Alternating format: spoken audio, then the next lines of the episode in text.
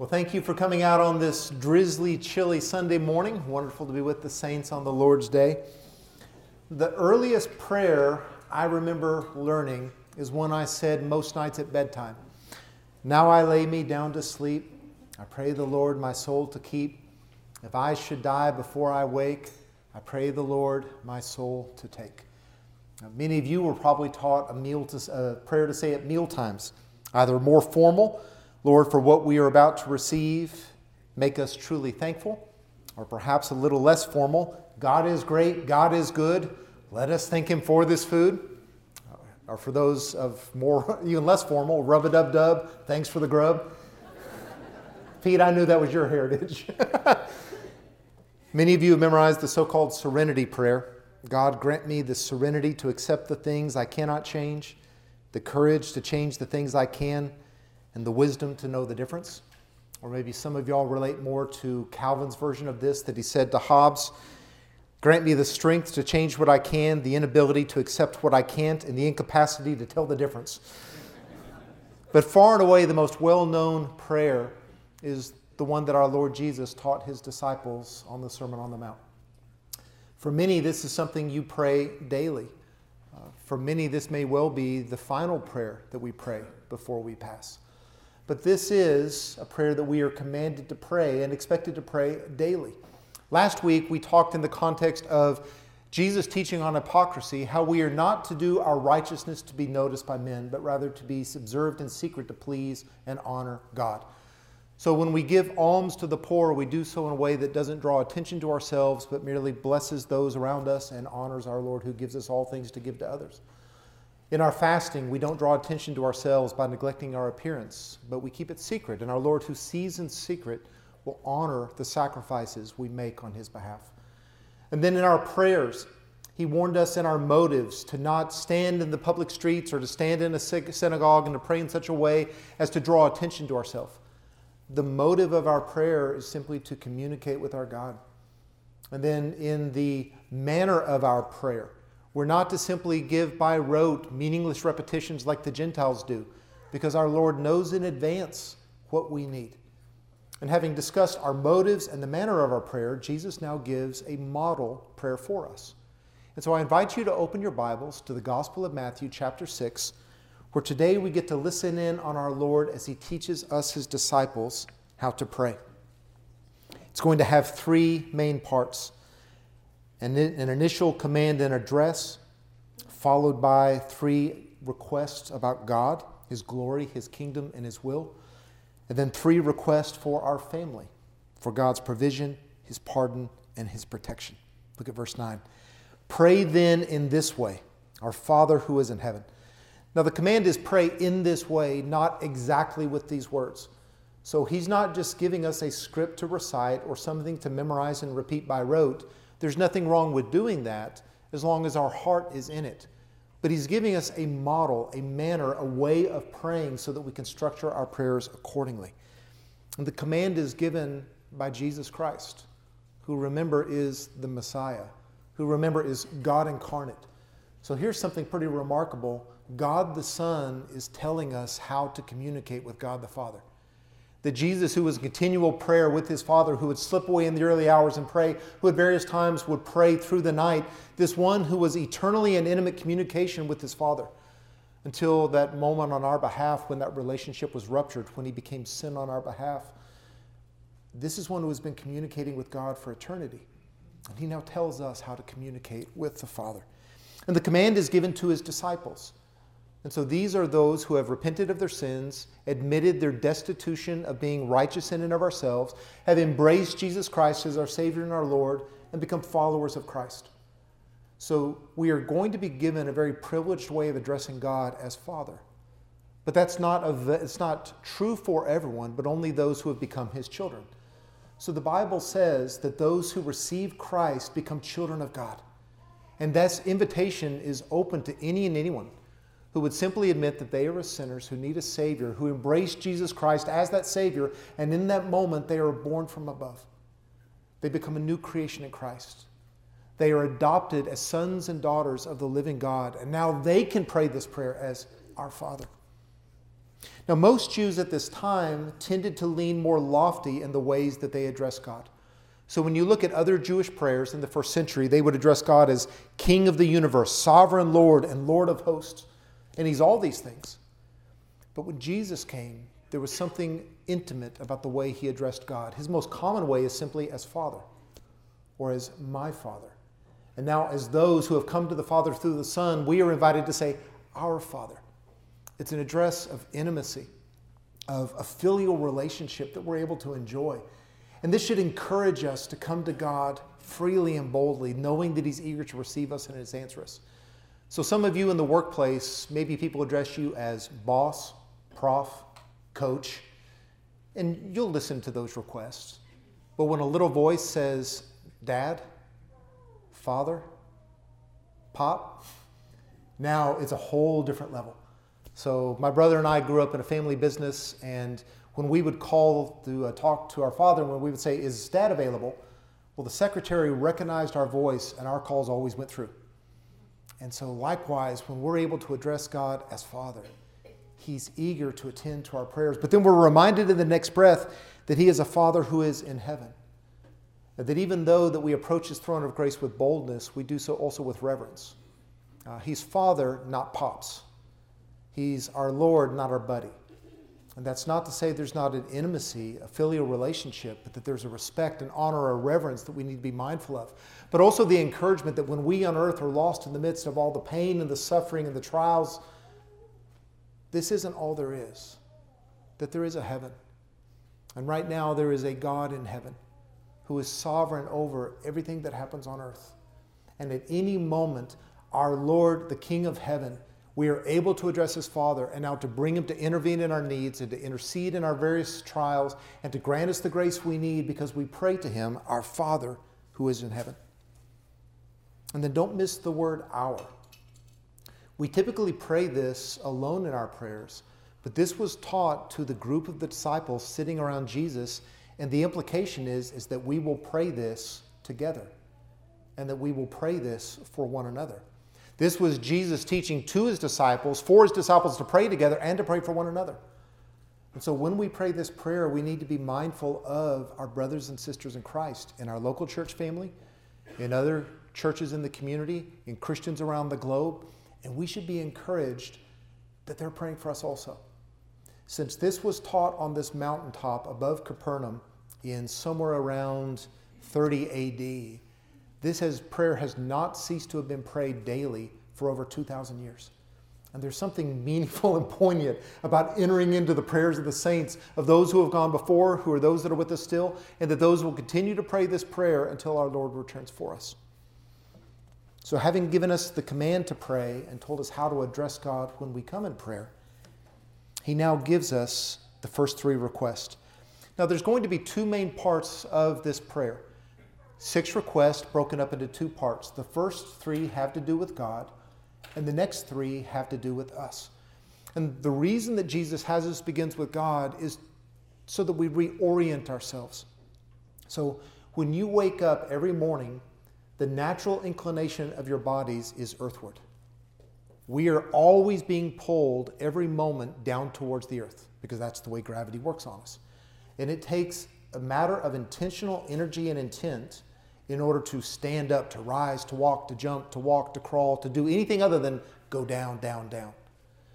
Well, spiritually, there is a gravity that keeps pulling us selfward, so that if we don't put God first intentionally, our natural inclination is to seek the glory of our name, to seek to extend our kingdom, and to seek to enforce our will on others. And so Jesus is kind to let us start with God, to let us recalibrate, to let us refocus, to let us recenter, to reorient, to say this is the true north, this is the North Star, it's going to begin with God. And the first request that we pray is that his name be hallowed. Now, hallowed is a word that can mean holy or holy one. It can be used as an adjective, as a noun, or it can be used as a verb to make holy or to treat as holy. Now, we normally see this word on Halloween, because October 31st is the eve, the day before November 1st, which is All Saints' Day, which in the church calendar is when you honor all the saints. So All Hallows Day, November 1st, is preceded by All Hallows Eve, which is why we call it Halloween. Now you know. But this idea of hallowing God's name means to treat him as holy. We don't make him holy. God in and of himself is holy. He is morally perfect. He is morally pure. He is excellent in every way. But the problem is we don't recognize that. We don't acknowledge that. And so we pray that God's name be revered as holy. The same verb is used in 1 Peter 3:15 where it says, sanctify Christ as Lord in your hearts. Hallow Christ as Lord in your hearts. Treat him as the Lord of your life, of your thoughts, of your emotions, of your affections, of your desires, of everything you do. And we have to keep telling ourselves to do this because otherwise we're the Lord of our hearts. Or we put some idol there instead. And so our first prayer is that God be given his due, that God be honored, that God be revered, that God be celebrated, that God be acknowledged as God. With the psalmist, we pray, not to us, O Lord, not to us, but to your name give glory, because of your glory, because of your strength, is Psalm 115. The Psalter ends with, praise the Lord, praise God in his sanctuary, praise him in his mighty expanse, praise him for his mighty deeds, praise him according to his excellent greatness. We're given a glimpse of what this looks like in Revelation 5, where it says, every created thing which is in heaven and on earth and under the earth, and on the sea, and all the things in them, I heard saying, to him who sits on the throne and to the Lamb be blessing and honor and glory and dominion forever and ever. And the four living creatures kept saying, amen, and the elders fell down and worshiped. So when we pray this prayer, we're praying that God be acknowledged as the greatest being in all the universe. And we want him praised for what are called his natural perfections, that God is all-powerful and all-knowing, and he's transcendent. He exists outside of this universe. And he's omnipresent. He's everywhere, all at once presence. We want God to be honored because there's no more honorable being in his person. That he is the triune God, Father, Son, and Holy Spirit. He exists eternally. He exists in complete perfections, and he is self-existent. He's dependent on no one else. And we want God to be adored because there's no more lovely or loving being in the universe than our God. There's no one whose mercy and grace and compassionate and love and kindness and tenderness and patience and long-suffering and fidelity and faithfulness. God is simply the most glorious and wonderful being in all the universe, in every category we can imagine. And we want to recognize this. And so we want everyone in the world to recognize this. And so this is why we're invested in missions. John Piper says that missions exist because worship doesn't exist.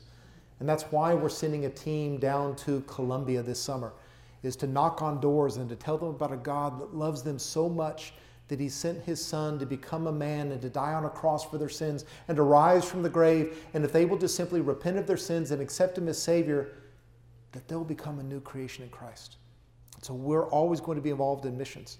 There's a lady I met this morning going to Romania, and they're going to go to Romania and tell the people in Romania about this excellent, glorious, wonderful God who made them and sent his son that they can have a relationship with him.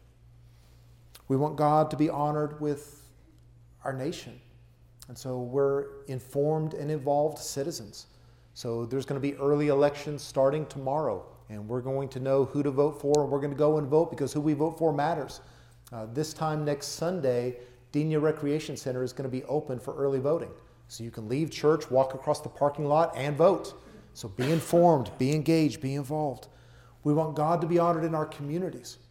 And that's why we want our light to shine before men in such a way that they see our good works and glorify our Father who is in heaven. So on May 3rd, we're going to be helping sponsor a Borman 5th grade track meet. And then they're going to be at the UNT track at 4 o'clock on May 3rd, 17 5th graders running in shirts showing little running astronauts because Frank Borman was an astronaut. And then we're going to try to host a celebration event for the runners and their parents and for us to come and be involved in because we want to be a blessing to our community, that they can come to know our God. We want God to be glorified in our homes, which is why we as parents try to teach our kids how to have devotions and that we have family devotions with them. In our marriages, in our church, here at Denia, we want God above all else to be glorified. That's why we don't have instrumental and vocalist solos, because we just want God to get all the glory. We don't want any person, any program, any facility, anything other than God to be honored when we gather, because we're praying, God, your name be hallowed. A little song that I was taught as a, I don't remember what stage of Sunday school, but I still sing that helps me with this a little bit.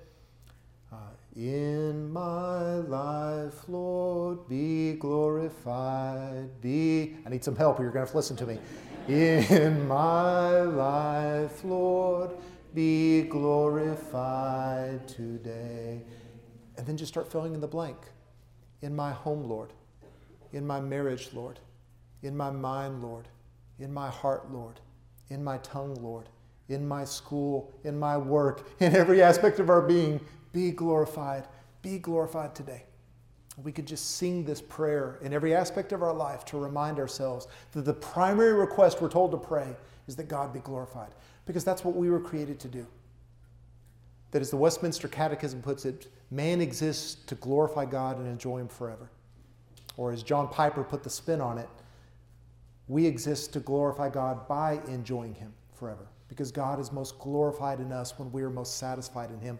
So when we're praying this prayer, we're praying something that would be the fulfillment and the fruitfulness and the thriving and the flourishing of everyone on the planet.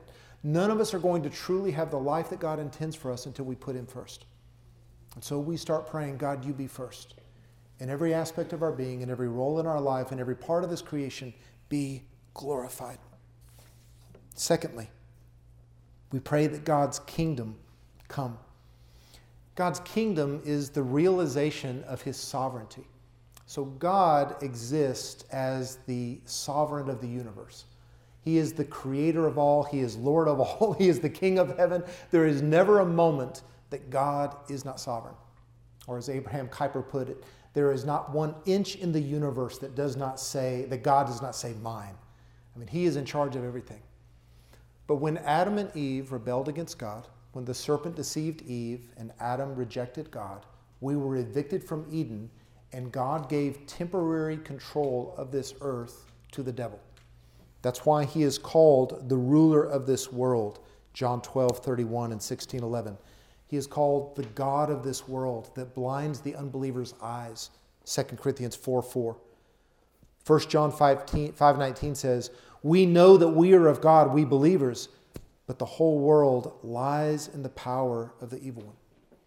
So the reason that there is evil and wickedness, the reason that there is immorality and injustice, the reason that there is idolatry and perversion, pollution and corruption, everything that's wrong in the world is because God has not yet established his kingdom on this earth. But he will. Jesus came preaching the kingdom of God is at hand, because the king was at hand. And when the king returns, he will establish God's kingdom, and wickedness will be judged, and justice will flow down like rain, and then men will hammer their swords into plowshares and their spears into pruning hooks, and then there will only be justice and righteousness and peace prevailing forever. And that's what we long for. That's where our hope is. It's not in elections. It's not in the balance of a Supreme Court. It's not in an uptick in the economy.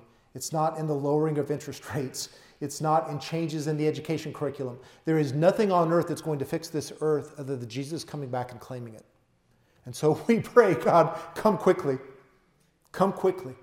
In fact, that's what the word maranatha means. Maranatha. 1 Corinthians 16:22. Come. Come quickly. The second to last verse in our Bible says, "He who testifies to these things says, 'Yes, I am coming quickly. Amen. Come, Lord Jesus.'" And then the last verse gives us hope until that day. "The grace of the Lord Jesus be with all. Amen." So the grace of the Lord Jesus sustains us till the presence of the Lord Jesus delivers us. But our daily prayer is, come. Come quickly. Come and set things right. Come and rule. Come and reign. Come and finally prevail. And then we get to enjoy all the blessings of the Beatitudes. Then those who mourn will be comforted. Then those who hunger and thirst for righteousness will be fully satisfied. Then, best of all, the pure in heart will see God. We'll finally have pure hearts, and we'll finally see God. And that's our hope. And so when we pray, your kingdom come, we're reminding ourselves that our hope is not in this world. Not in any ruler, any leader, any economy, any advance in any area. It's not technology. It's not GPT. It's not in the latest advance in AI. It's not in becoming cyborgs or androids or anything else. Our hope is in Jesus Christ coming and ruling over the earth. And so we say, come. Come quickly. We also pray for God's will to be done on earth as it is in heaven. One of the ways that we hallow God's name and extend and proclaim His kingdom is by obeying His will. That we honor God when we obey God. We make God known when we obey God in our marriages. And then people say, you and your wife still seem to love each other after 30, 40, 50, 60 years. Why is that? Well, we're no less sinful than anybody else, but by God's grace, we're trying to do our marriage according to His word, His will. And when we falter and fail, we apologize and try again. And that's why our kids are sometimes a little bit better on a good day, because we're trying to raise them God's way.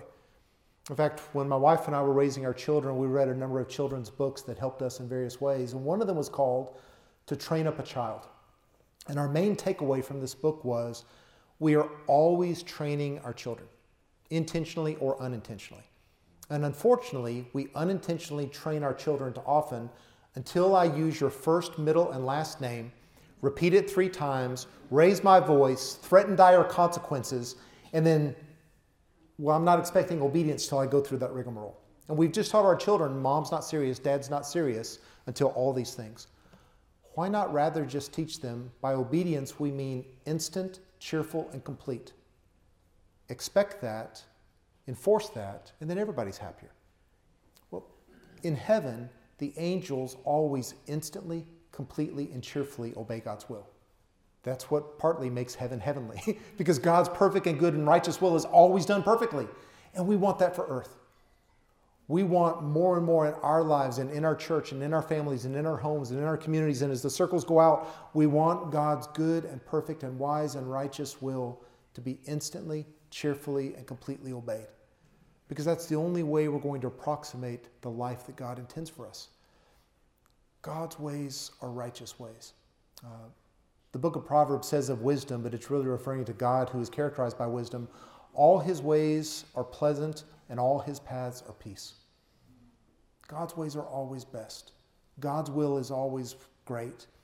What God desires for you is always better than what we would desire on our own apart from God. And so we pray, God, allow in the world, in my country, in my state, in my city, in our school, in my home, in my own heart, mind, let me obey you. Let me obey you a little bit more quickly, a little bit more cheerfully, a little bit more completely. But to obey God's will, we have to know God's will. And so that's why we come and we gather on Sundays to study God's word together. And that's why we meet in sermon discussion groups during the week to say, how do I apply this to my life? What difference does this passage make on my marriage, on my parenting, on my work, every aspect of my life? That's why our little ones are next door learning about God's word, because we want to teach God's will so that they can obey God's will. And then secondly, we have to voluntarily say, God, I want what you want rather than what I want. We have, like our Lord, to say, not what I will, but what you will. It's okay to say, Lord, I want this, so long as we're always able to defer, but your will be done, not mine. And so every day we pray that. We acknowledge that we're unable to do this on our own, so every day we pray, your will be done. Now, only when we've oriented ourselves back to God, that what life is really about is His glory, His kingdom, His will, do we finally come to talking about our needs, both physical and spiritual. So look with me at verses 11 through 13. Give us this day our daily bread. Daily bread is popularized by devotions, by ministries, by all kinds of phrases. This is where the phrase comes from. I'm a big fan of a European or a British guitarist named Mark Knopfler, and he has a song called Bologna Again, and he says, the Lord is my shepherd, He leadeth me in shepherd's green. He gives me my day, my daily bread and gasoline. And that really captures the sense of what this is praying, because bread represents everything we need to get by each day through the day.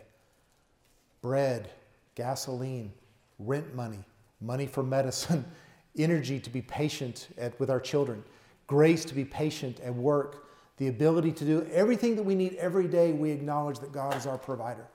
And so when we're praying, give us this day our daily bread, we're asking God, we're looking to him as our Father to provide us everything we need for that day. We're acknowledging that we're destitute. We have nothing of ourselves. We can provide nothing for ourselves. Yesterday I was blessed to have a little extended time in prayer, and I was just thinking about God being the source of absolutely everything. God is the source of the light that we're seeing through. God is the source of the air that we breathe. God is the source of the gravity that keeps us grounded. God is the source of the nutrients running through our body. Isn't it amazing that whatever you ate this morning, milk, cereal, toast, bacon, fruit, juice, fill in the blank, somehow we put it down the same esophagus that dropped into the same stomach, and it sorts itself out into all the different vitamins and nutrients that we need. This is the protein to go here. These are the carbs to go here. I'm going to break this down. God did all that. And so every day we just look to him to say, God, right now I need this. And we pray. And remember, we're praying our daily bread.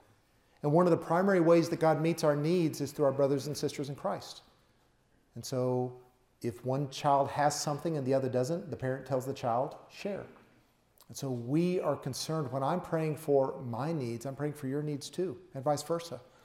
That if I know that someone needs work, I pray for your job because I'm glad to have one right now, but there were times that I didn't, and I need people praying for me. And if the Lord would move your heart to go and bless someone with finances, a meal, medicine, a word of encouragement, anything they need that day to get through that day, hope for their heart, truth for their mind, whatever they need, this is the first context that we work to meet it together. And so we come to God and say, God, give us our bread. And we pray for our needs and not our greeds. We acknowledge, God, with the word bread, that my needs are relatively simple. Paul said to Timothy, we have brought nothing into the world, and we cannot take anything out of it either. If we have food and covering, with these we shall be content. But those who want to get rich fall into temptation and a snare and many foolish and harmful desires, which plunge men into ruin and destruction. The love of money is a root of all sorts of evil, and some by longing for it have wandered away from the faith and pierced themselves with many griefs. That's why I think Jesus has us pray for our daily bread, because we would rather have enough bread for the lifetime, right? You know, really, Lord, what I would like is a full pension starting at 55. Really, what I would love is $1 million in my IRA or my 401k. Really, what I want is a reason not to pray daily for my daily bread. But most of the world woke up this morning just to be happy if they could feed themselves this day. At the time of Christ, it was day by day. You work for that day. The workers were paid for their wages that day. You bought food for that day. You fed your family that day. And guess what? The next day you woke up and you prayed the same prayer. And if there was drought, there was famine. And if there was blight, there was crop failure. And if there was disease, the cows didn't make it. My mom grew up on a cotton farm in West Texas, and she tells the story one time of right before harvest, an unexpected late hail came, and they stood underneath the porch and watched the hail beat down a year's worth of crops. And so the next day, Grandpa went to the bank, tried to get a loan, and try again next year. And that's a lot of the world. And so God has been so lavish with us that he doesn't just meet our needs, but he gives us, all of us faced a choice this morning of what we would eat. All of us faced a choice this morning of what we would wear. Which shower would we use? Which car would we drive? Oh my goodness, he is so lavish with us. And because the Lord has been generous with us, we should be generous with others. Because again, we are the means by which he answers this prayer oftentimes. It doesn't just come down as manna like in the Israelites, although God did that, but he did that to show himself to be a faithful provider day by day for every step along the way. And what happened if you tried to grab too much manna for 2 days so that you could sleep in the next morning? It rotted, except for what day? Except for the Sabbath. And God would let you get a double portion on the Sabbath to feed your family. And he who gathered too much didn't have too much. He who gathered too little didn't have too little, likely because they were sharing with one another. I grabbed a bunch of manna this morning. You weren't feeling well. You couldn't go out. Have some of mine. But day by day, we look to God to provide what we need, and we look around us to say, who is lacking this day? And how can I help them? What can I do for them? How can we meet our needs together? Next, God meets our spiritual needs. Forgive us our debts as we also have forgiven our debtors. Now, our debts refer to our sins. We are indebted to God when we transgress his rule. We talk about a convicted criminal having paid his debt to society. It's the same similar concept. In Luke 11, the parallel passage to this, it says, "Forgive us our sins, for we ourselves also forgive everyone who is indebted to us." So every day we fall short of the glory of God. Every day we commit sins of commission where God said, don't do this, and I did it anyway. Every day we commit sins of omission where God said, do this, and I chose not to do that. Every day I fail to love the Lord with all of my heart, mind, soul, and strength. I don't love all of my neighbors like myself. I don't always love all of my brothers and sisters in Christ as Christ loved me. Every day we are less than perfect, but we are commanded to be perfect as our Heavenly Father is perfect. So every day I need to come to God and say, God, I'm sorry. Forgive me. At the beginning of the day, we pray for grace to obey him. At the end of the day, we go to bed asking forgiveness for where we fell short. And we know that he's going to forgive us because he is a forgiving God and he is a kind God. John said, if we say that we have no sin, we are deceiving ourselves and the truth is not in us. If we confess our sins, he is faithful and righteous to forgive us our sins and to cleanse us from all unrighteousness. There is nothing you can do any day that God won't forgive when you ask him. There's never a straw that breaks that camel's back. There's never one toke over the line. There's never one crime too many. There's never 70 times 7 and then we fall ourselves into, well, now I've done it. Because what are we praying every time we pray this? Our Father. This is a family prayer. Just like there's nothing that our children could do that would make us disown or disinherit them, there's nothing that we can do that our Father would cast us aside, would disown us. Nothing can separate us from the love of God in Christ. We have been adopted into his family. We have been born again. Christ died on the cross for our sins, past, present, future, and they are all paid for. So this is not talking about penal justice by which we face a judge. This is something we live every day in our family where in a relationship we wrong each other. And when we wrong each other, to get right in the relationship, we need to apologize and reconcile. So when your child is rebellious against you, you get angry with them, but then what does it need to do for that relationship to be restored? They apologize. I'm sorry, Mommy. I'm sorry, Dad. And you forgive them. If I sin against my wife, I've wronged my wife, and I need to go and apologize. Honey, I'm sorry. I didn't mean to do that. I was inconsiderate. Would you forgive me? Our children, when they hurt each other, they need to repent and reconcile. We are God's children. That's why we're saying our Father. So you're not losing your salvation and regaining it again day after day after day. How terrible would that be? We are saved. We are secure. But in a relationship, sin creates distance. And so we repent. We ask forgiveness. We make it right, and we go on. But because sin is relational, not just judicial, what do we also have to do? As we also have forgiven our debtors. Earlier in the sermon, Jesus had said, if you are standing at the altar with your sacrifice, and there remember that your brother has something against you because you've wronged them, what are we supposed to do?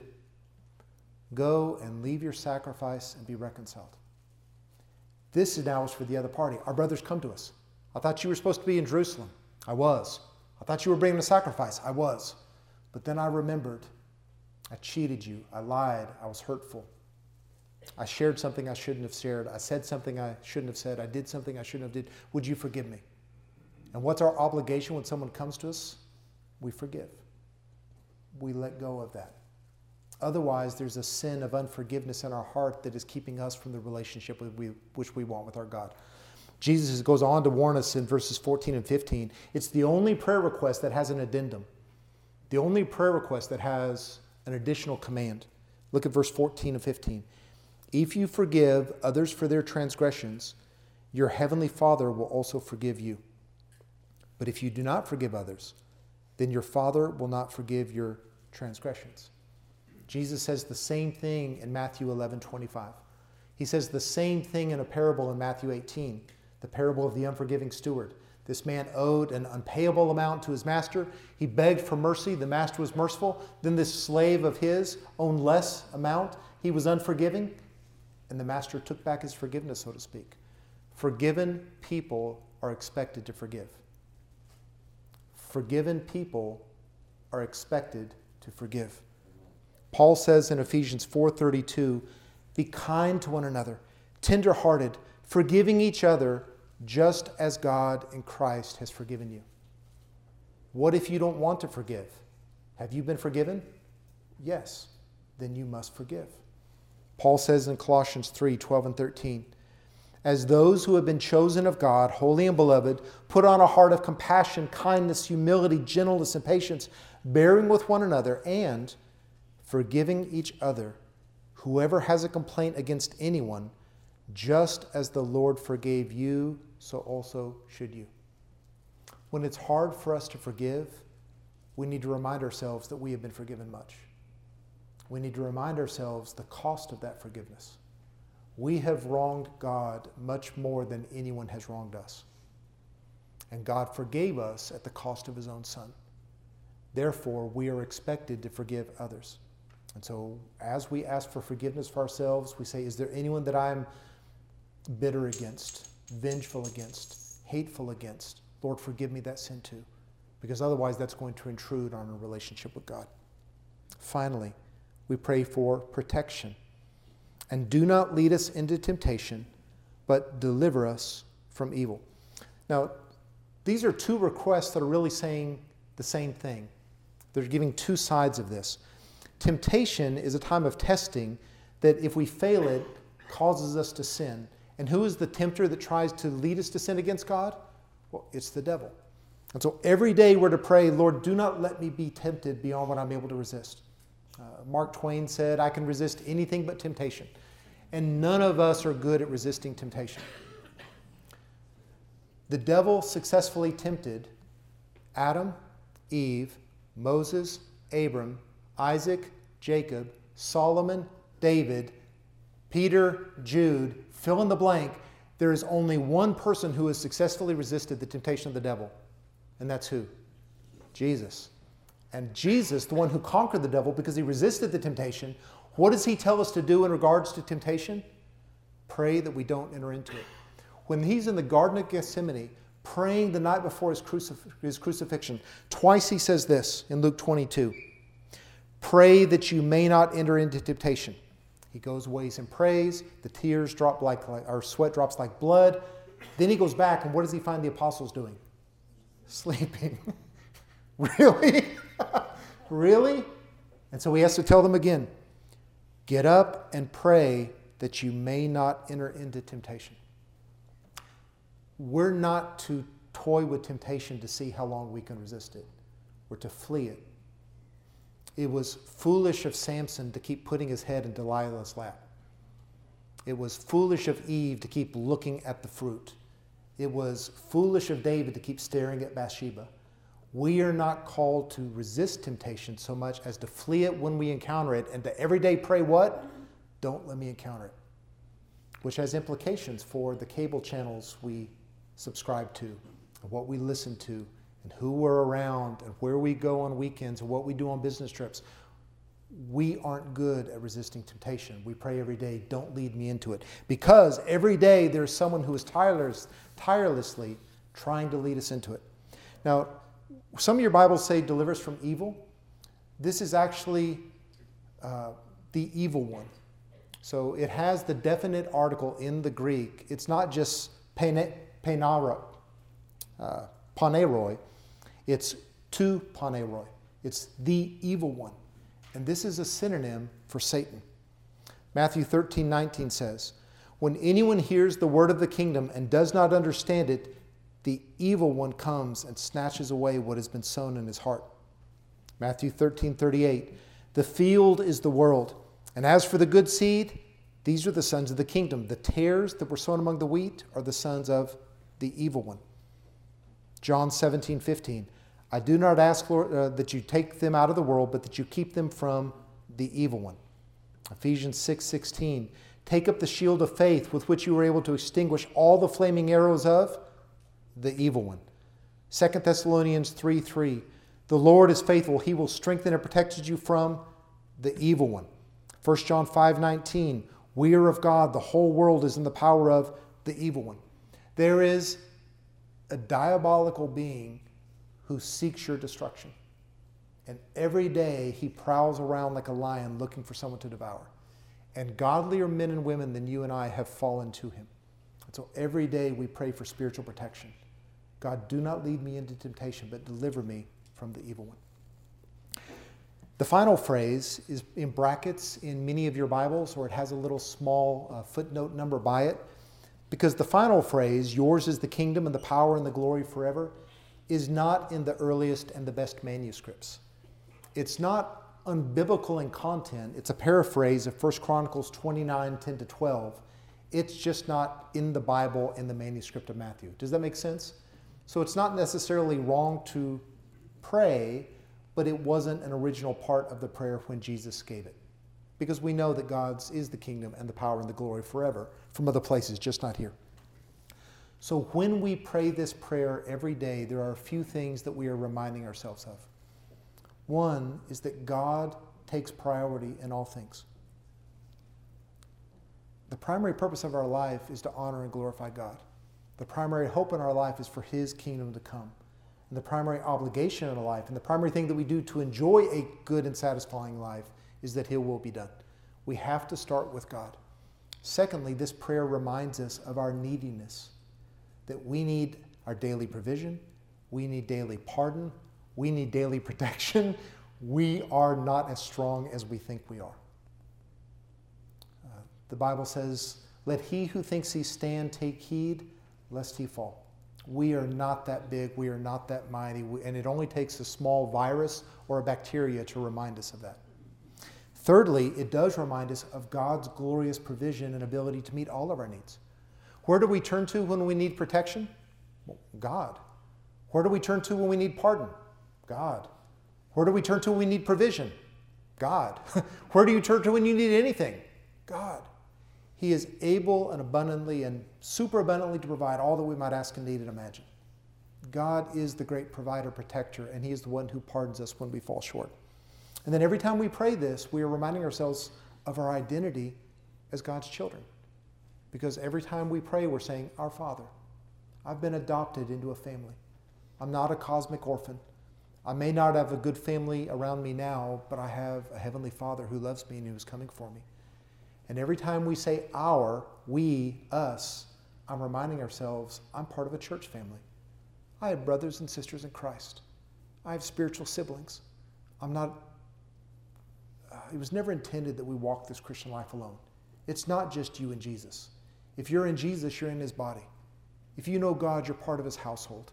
The Spirit indwells you, you're part of God's temple. We go through this together. And so we pray this together.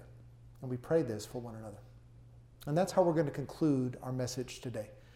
I'm going to pray through this model prayer in an expanded fashion as an example of what I think we were intended to do. And then I just ask that you pray along with me. So would you please pray with me? Our Father, who is in heaven. And Father, we do thank you that you are our Heavenly Father, that you have adopted us into your family as sons and daughters. We thank you that although we were your enemies, that you have reconciled us through Christ and you have put your Spirit within us. And now you have redeemed us and you have made us part of your household.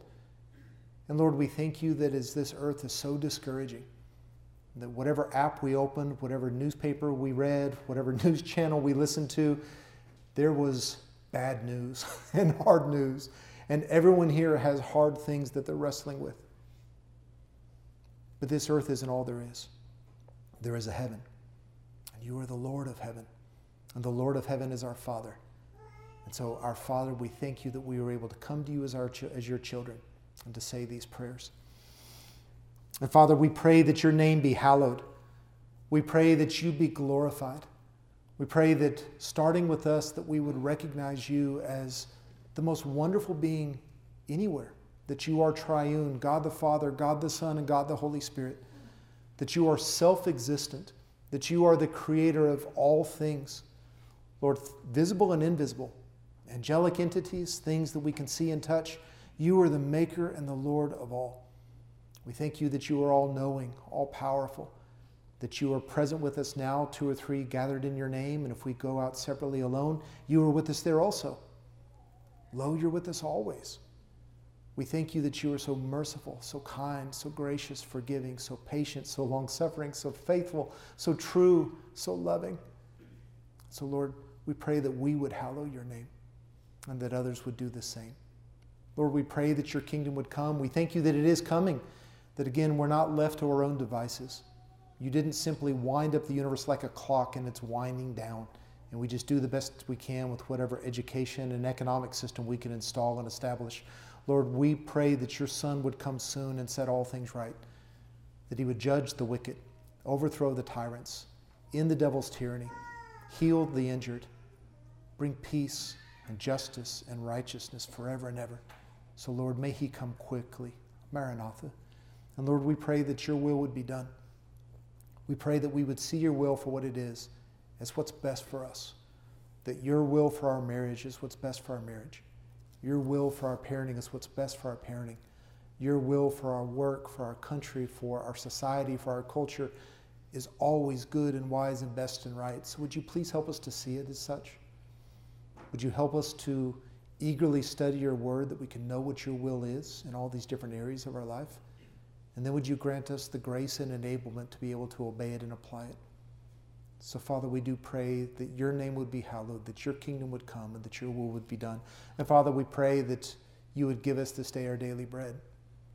If there are any hungry or who have spare pantries, would you provide food for them? For those who are looking for work or for fuller employment, would you please give them jobs that would allow them to provide for their families? Lord, for those that need medicines or money to buy medicines, would you please provide for that or miraculously intervene and heal as only you can? Lord, there are family members that will be having medical procedures this week, and we pray your grace on the physician's hands and on everyone involved in those operations, that they would do it with excellence and that you would grant full and fast recovery. There would be no complications with insurance. Father, for those who have need of patience, have need of forgiveness, have need of hope, have need of energy, Lord, of all the intangible things that we need every day, would you provide that? And Lord, if we would be the instrument of meeting another's need, would your Spirit speak to us, and would we be responsive that we might meet someone's need this day? And Father, we pray for pardon when we fail you. We ask your forgiveness that we are so ungrateful, so foolish, so selfish, so worldly, so fleshly, that every day, like a dog returning to its vomit, we return to our sin. Would you help us not to do that so frequently, so easily? Would our feet run less hastily to evil? And so, Father, forgive us and help us to forgive those who wrong us and help them forgive us when we wrong them. We thank you for Jesus Christ, who died that we might be forgiven. And knowing the price that you paid to reconcile us, would you help us to forgive others? And Father, would you protect us from the evil one? He is tireless. He is brighter than we. He is more deceptive than we are able to see through. And Lord, if we in our own strength abide, our striving would be losing. But the right man is on our right side. And so we pray that you would give us the strength to resist him, to flee temptation. Would we pray daily that we not be led into it? And if we have strayed, would we be able to confess this to another? And if someone has strayed, would we be able to go and give them encouragement? Would we rally and support one another rather than fighting the fight alone? And we thank you for our Lord, who taught us this prayer that every day reminds us that you are the one who provides all we need, who pardons us when we fail, who protects us from every evil. And Lord, you are the most important thing in this universe. So as we leave this day, would you help us to hallow your name, not ours, to extend your kingdom, not ours, and to perform your will, not ours. We ask this in Jesus' name. Amen.